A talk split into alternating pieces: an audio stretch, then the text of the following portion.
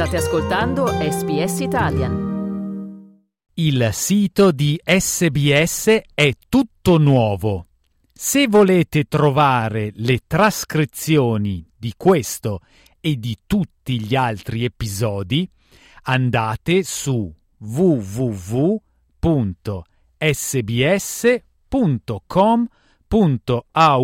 barra Slow Italian sbs.com.au slash slow Italian. Slow Italian Fast Learning Per molte persone che lavorano in ufficio, dopo i lockdowns imposti dal Covid, non si è tornati alla tradizionale settimana lavorativa di cinque giorni. I do three days in the office and two days at home. I, I think it'll become uh, five days in the office pretty soon. I've only just started my job, so I'd rather go in a bit more regularly. Um, but I think that, you know, I'm pretty self motivated, so I like to be able to have that option to work from home, definitely, yeah. Nonostante questo, molte aziende con sede nel centro stanno spingendo per riportare i dipendenti negli uffici. Tra loro c'è la Combank che ha avvisato i propri lavoratori che dal lunedì 17 luglio si devono presentare in ufficio obbligatoriamente per almeno la metà dei giorni il sindacato del settore finanziario che rappresenta i lavoratori delle banche porterà la questione di fronte alla commissione Fair Work. Wendy Streets del sindacato ha detto che questa soluzione è troppo costosa per i dipendenti che si sono ormai abituati alla logistica del lavoro da casa. So the expense and the distance that many, many workers have to travel um, to get to work when they're forced back to the office is just another pressure, another financial pressure that our members are saying this could break us. This could actually take any spare money that we've got, take it away. And why do I have to do that when I'm working productively from home la Combank difende la sua scelta sostenendo che il conteggio delle giornate da passare in ufficio può essere fatto su base mensile.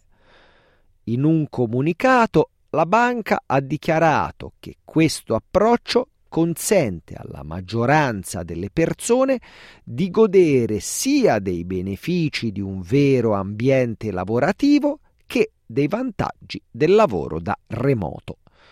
Al contrario, la National Australia Bank ha consentito ad alcuni dipendenti di lavorare interamente da casa grazie ad un nuovo contratto collettivo, assieme ad un aumento di stipendio del 17 7,5% su quattro anni. Mentre molte persone da una parte si godono i risparmi provenienti dal lavoro da casa, altre stanno subendo un danno economico causato dalla ridotta richiesta di uffici e dalla scomparsa di clienti dal centro città. Il proprietario di un caffè David Montoya ha detto che se il suo giro d'affari è incrementato dalla fine della pandemia, i giorni in cui le persone lavorano da casa stanno iniziando a danneggiare le sue entrate quotidiane. So it's a lot better for us, but Mondays and Fridays is still a day, couple of days that the people really decide to stay at home. So it's a little bit tough those couple of days, but any other day, Tuesday, Wednesday, Thursday is really good. Le cifre fornite dal gruppo immobiliare internazionale JLL indicano che la disponibilità di uffici in affitto ha toccato il picco negli ultimi 12 mesi nei due CBD principali.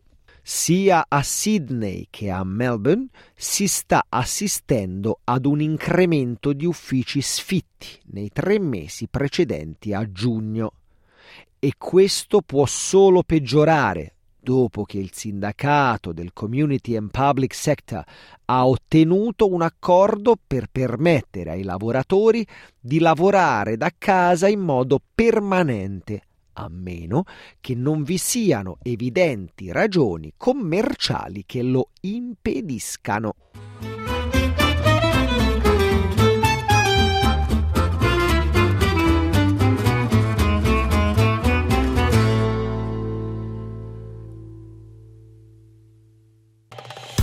Ascoltare altre storie come questa? Potete trovarle su Apple Podcasts, Google Podcasts, Spotify o ovunque scarichiate i vostri podcast.